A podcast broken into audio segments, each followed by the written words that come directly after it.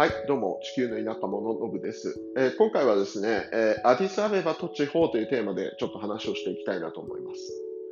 で、なんでこんなテーマで話をしていきたいかというと、えー、アディスアベバと地方にはかなりの隔たりがあると。かなりの格差がすでに生じていて、現在進行形でその格差がどんどん肥大化しているという現実を、え、知っていただきたいから、この話題について話していこうと思ったわけですね。で、えっと、アディサベバって何ですかっていうところなんですけれども、えー、知らない方にちょっと簡単にご説明申し上げるとですね、えー、まあ、エチオピアの首都です。エチオピアの首都がアディサベバという街になるんですけれども、まあ、エチオピアまん丸の国と考えたときに、えー、真ん中ですね、真ん中にちょんとあるのがアディサベバになるんですけれども、まあ、人口500万人いるぐらいいる、まあ、大都市ですと。まあ、で、それと、えー、今回は地方って言いましたけれども、その地方都市とかももう全部ひっくるめて、アディスアベバ以外を地方として考えさせてください。で、それについてこれから説明するんですけれども、アディスアベバの次ですね、第2の都市ってどこなんだみたいな議論がたまに、えーと、エチオピア国内で、まあ、エチオピア人の友人と,、えーと、されることがあったりするんですけれども、第2の都市って言われて、パッと答え出てこないんですよ、この国、不思議で。で、それってなんでなんだろうなとか思ってたんですけど、まあ、ちょっと今回こんなテーマで話そうと思って、エチオピアのその都市の人口みたいなのをバーッと眺めてたんですけど、第2の都市がどうやらディレダワっていう街になるみたいでですね、で、その人口がおそらく、えー、50万人ぐらいいると。で、おそらくっていうのは正直これね、あの人口のデータも結構怪しい国なので、えっと、で、なおかつ私、そのディレダワっていう街に残念ながら行ったことがないので、どのぐらいの規模感なのかっていうのは肌感覚としてもわからないような状況なので、おそらくって説明させていただきました。でも、おそらくその2番目の都市であるビレダワでも人口が50万人ぐらいで、アディサベバの10分の1しかいない。で、私の住んでいるアワサっていう町は大体人口30万人ぐらいなんですけれども、まあ、それでもかなりでかくて、そういうエチオピア人の人と、えー、エチオピア第二の都市ってどこなんだろうねって話をすると、まあ、アワサもギリギリ、えーと、名前が上がるような街ではあるというところですね。で、その他、えっ、ー、と、まあ、州都となっているような街、例えばナズリットってコロンビア州の、えー、州都だったりするんですけど、そこも人口30万人ぐらい、メケレでも30万人ちょっとぐらいとか、大体その辺に多分、えー、ポンポンポンと30万人ぐらいの都市がいっぱい集まってるので、第2の都市どこだって言われると、みんな、うん、どこだろうっていう感じになるんだと思うんですね。で、これをじゃあ日本に置き換えて考えてみましょうと。で、日本に置き換えて考えてみたときに、えー、東京が1000万人都市で、えー、っと、日本最大の都市ですと。したときにですよ。で、その10分の1、2番目の都市が、じゃあ10分の1のサイズだとどのぐらいになるんだってバーって眺めてたんですけど、えっ、と、都市別の人口。100万人ぐらいの人口がいるのはね、ちょうどね、仙台市とか広島市ぐらいみたいなんですね。で、まあ、ディレダワっていう街はもしかしたらそのぐらいの規模感なのかなと。で、その下行くと人口30万人ぐらいになるので、日本でいうところの人口60万人ぐらいですか。の、あの、都市ってどの辺なんだろうなって見ていくと、えっとね、千葉県の船橋市とか、えー、鹿児島市、えー、埼玉県の川口市とかが人口60万人ぐらいみたいなんですけども、まあ、首都圏というところで、えー、まあ、ちょっと船橋とか川口とか、えー、その辺外すと、まあ、鹿児島市っていうのは結構いい例だなと思っていて、東京と鹿児島市ぐらい、まあ、私も鹿児島市行ったことあるし、東京も見たことあるんで、ああ、そのぐらい、まあそうか、そのぐらい違うかっていうのと、エチオピアでいうアディスアベバと私の住んでるアワサっていう街、まあ、うん、ギャップとして、そのぐらいのギャップ感っていうのは、なんかこう、肌感覚としてしっくりくるなっていう感じなんですけれども、要はですね、アディスアベバ一極集中で、え、500万人都市アディスアベバとそれ以外の街で比べると、まあ、本当に、え、東京、鹿児島ぐらいの差があるわけです。で、それでも地方都市としては最大級の都市になるわけなんですよね。で、これが何意味してるかっていうと、まあ、ほぼ別の国みたいな感じなんですよ。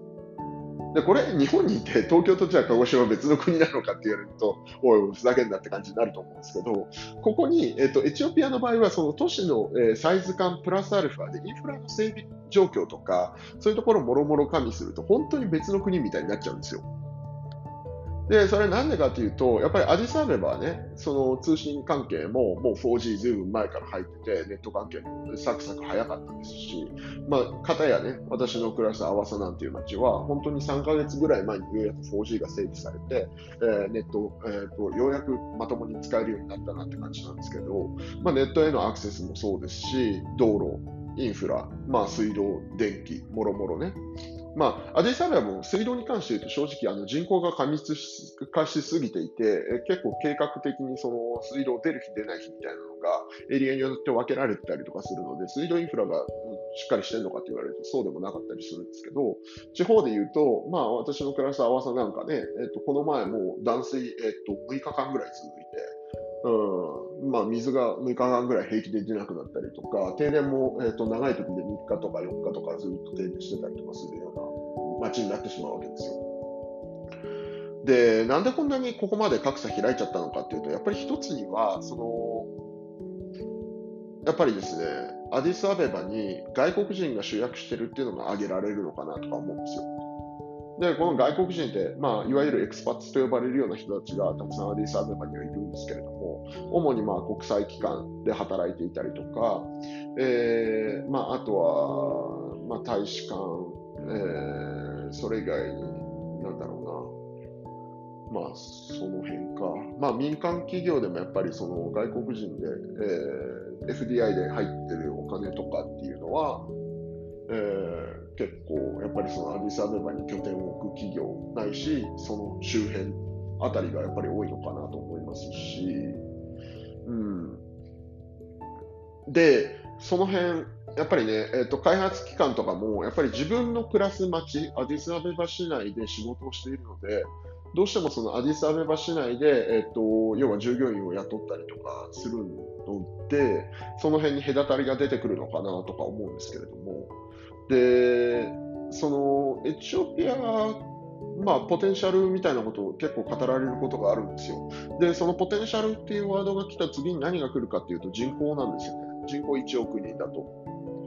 で、まあ、これ、サブサハラアフリカでもね、ナイジェリアに次いで2番目に多いですし、アフリカ大陸全体で見ても、えー、おそらくエジプト、あまあ、ナイジェリア、エジプトに次ぐぐらい、まあ、エジプトとほぼトントンぐらいの人口いるので、3番目ぐらいの人口多い国ではあるので、人口がいるというのは間違いではないんですけれども、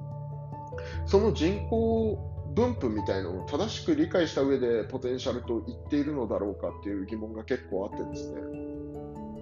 どういうことかというと、要はその東京と、えー、鹿児島ぐらい違う。まあ、エチオピアのそのアディスアベバと地方都市。で、さらにね、えー、その地方都市から、えー、ちょっと行けば、本当にもう、ね、牛行してたりとか、移動手段が、まあ、ロバ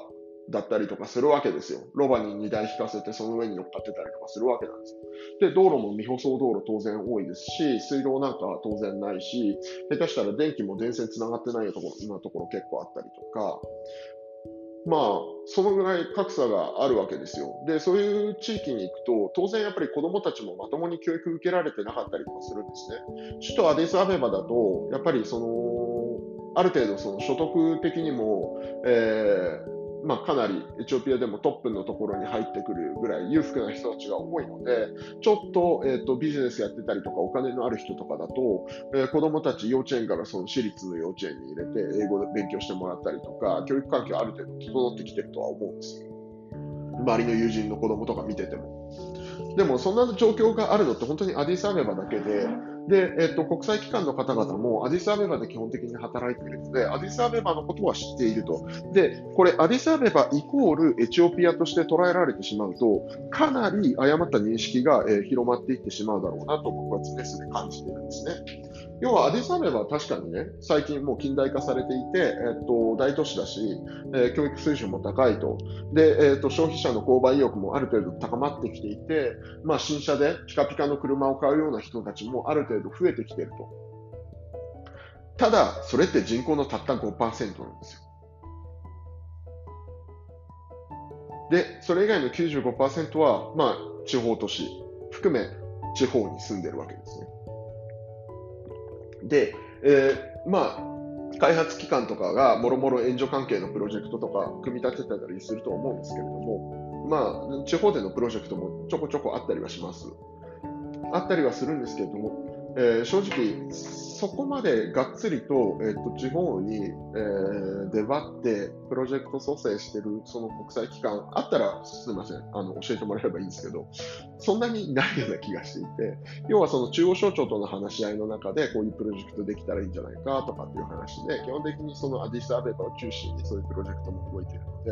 えーと、とエチオピアの本質的な問題をちゃんとキャッチできてるんだろうかっていう疑問があってですねで、これエチオピアの中央省庁と話してるんだったらいいじゃないかとか思われるかもしれないですけど、アディスアベバって、あのやっぱりそのすごく別の国な感覚があるんですよ。そのエチオピアの地方に住んでいると。でこうやってなんでそう思ってしまうかというと、そのエチオピア人の認識の中にもそれに近いものがあったりするからなんですよね。エチオピアのアディスっ子みたいな、その都会っ子みたいな人たちですね、地方に全く行きたがらない。なんでかっていうと、その地方の生活様式、え、あんな古臭い生活様式でまだ生きてるのみたいな。え、そんなところに、え行ってるなんて信じられないみたいな。なんでわざわざ地方行くの？アディスアベバ最高じゃんみたいなこと言う人たちが結構いてですね。あの、エチオピアでもアディスアベバに住んでる人、まあ、アディスアベバ生まれの人とか特にそうなんですけど、あの、話してても、僕の方がエチオピアの地方圧倒的に知ってたりするんですよ。えで、そんなことあるんだ、みたいなですね。他人事、まあ自分の国なのに、本当に何も知らない人たちがすごく増えてきてるんです、アディスアベバ。で、そういう人たちが意外と、やっぱりそのアディスアベバで生まれたような人たちって、あの教育的にもね、恵まれた環境で教育を受けてるような人がいるので、エリート層として中央省庁とかに入ってたりするわけですよ。で、そういう人たちは基本的に地方にあまり行きたがらないので、地方の問題には見向きもせず、基本的にはその中央で、えっと、お金ぐるぐる回す仕組みだったりとか、援助関係のプロジェクトを作っても、まあ、要はあの自分の懐にある程度入れながらね、自分の懐を潤しながら、まあ、地方のためにもやったらいいんじゃないみたいなことが起きてると思うんですよ。で、どう、どうなんでしょうねっていう。この現実。アディスアベバと地方はもう全然別の国みたいな感覚があると。で、その中で問題も本来、やっぱり圧倒的に地方の方が多いんですよ。アディスアベバはある程度インフラも整ってきてますし、えー、まあそうやって外国人の人たちも、まあ不便がないと言ったら嘘になると思いますけど、ある程度不自由なく生きていけるような環境になってきてると思で。も地方都市、まあ地方に行くと外国人が圧倒的に少ないと。それはなぜかっていうと、やっぱり不便だからみんな住みたくないんだと思うんですよ。でも本来そういう不便で住みにくいようなところにこそ問題がいっぱい転がっていて、そういうところから問題をキャッチアップ、まあこう、えー、吸い上げて、えー、本来ね、その課題解決につながるようなプロジェクト蘇生とかをしていかなきゃいけないと思うんですけど、それがやっぱりできてないよなと、アディスアベバ一極集中で格差が広がる一方だよな。で、格差が広がると何が起きるかって、やっぱりね、その対立が起きると思うんですよね。あのこれまでのエチオピアが平和だったのってなんでかっていうと、おそらくですよ。おそらくですけど、多くの方々も言ってます、これは。えー、おそらくみんなが等しく貧乏だったからだと思うんですよ。おそらくですよ、みんなが等しく貧乏だったから、あの、もろもろ、その他者と比べて不満を述べるみたいなこともあんまりなかったと思うんですよ。でも、今、アディスアベバだけがドッカーンと成長していて、それ以外の地方都市も置いてきぼりになっているような状況で、格差広がる一方と。これね、不満どんどん出てきますよ、絶対に。だからその辺からやっぱりその外国人のエクスパッツの人もそうですし、その国際機関の方々なんかね、特にやっぱりそのエチオピアの地方をもうちょっと見て回って、えー、エチオピアの本質的な問題みたいなのに目を向けていただけるようになると、すごくいいなって思ってますっていう話です。すいません、なんか、あの、すごいふわっとしちゃいましたけど、まあでも、そのアディスアベバと本当にそのエチオピアのそれ以外の地域が全然違うよ違う国とも言えるぐらい格差が開いてしまっている現状と、まあ、それを、えー、知らずにエチオピアを語る人が結構多いっていうその現実。まあ、その辺を含めて、やっぱりそのエチオピアの地方と、えー、アディスアベバが、まあ、その人口もしっかり、インフラもそうですし、まあ、もろもろのところでこれだけ格差ついちゃってますよっていうのを、ちょっと分かってもらえたらいいかなと思って、今回は話をしてみました。またね、まあ、いろんなそのトピックに区切ってですね、例えばじゃあインフラ、まあ、水道、電気インフラ、まあ、道路インフラ、まあ、もろもろのインフラ関係とかでも、まあ、アディスアベバとそれ以外の地域みたいな感じで、まあ、私が見てきたのは主に、えーまあ、南の方なんですけど、初期段階では結構北の方にも行ったりとかしてたんですけど、まあ、調査段階では北の方とかも行ってたんですけど、北の方は結構もう数年あの情報アップデートできてないので、まあ、微妙かなとは思うんですけど、まあ、それでもエチオピアの地方と、えー、都市部アディスアベバの違いというのについて話をした上で、まあ、問題を、えー、まあ、探す上でも、その開発機関の人とか、まあ、企業の人もそうだと思いますけど、そのエチオピアのポテンシャルという意味で、えー、今後のエチオピアの発展を語る上で、地方に対する理解というのは、やっぱりまだまだ足りないところだと思うので、まあ、このね、えー、ポッドキャストを、えー、きっかけに、え、少しでも興味を持ってもらえたらいいなと思いますいうところで、すいません、なんかちょっとぐだぐだっとしたまとまり、まとめになっちゃいましたけど、まあ、アディサベバと地方、こんだけ違うんだよっていうところでですね、まあ、ざっくりそうですね、まあ、東京と鹿児島ぐらい違うんだよと。で、鹿児島の、まあ、電気、水道、もろもろ、うん、通信環境とかもそう、ネット環境もそうですし、をちょっと、あの、1ランク、2ランク、3ランクぐらい落として、脆弱で、まあ、週に1日2日は停電するし、水も止まるよね。ぐらいの鹿児島をイメージしてもらえたら 結構わかるかななんて思います。はい。では、今回はこの辺で。すいません、ぐだぐだしたまとめになっちゃって。一発撮りでやってるので許してください。では、また。